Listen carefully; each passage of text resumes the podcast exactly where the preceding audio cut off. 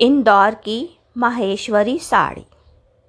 हर राज्य में सिल्क की साड़ी बनती है, लेकिन हर राज्य के हिसाब से उनमें विविधता पाई जाती है। कहीं उसका नाम मूँगा सिल्क, कहीं तंजौरी, कहीं बनारसी सिल्क के नाम से मशहूर है। वहीं इंदौर में जो सिल्क की साड़ी बनती है, उसे माहेश्वरी साड़ी कहते हैं। वह अपनी सुंदरता से मन को मोह लेती है।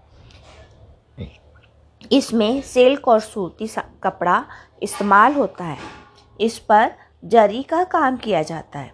ये इतनी सुंदर और मोहक होती है, इसी देखने के बाद खरीदने से खुद को रोकना मुश्किल हो जाता है।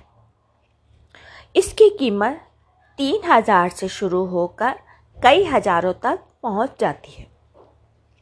इंदौर जाने पर इसे ज़रूर खरीदना, वरना आपको अधूरेपन का एहसास होगा।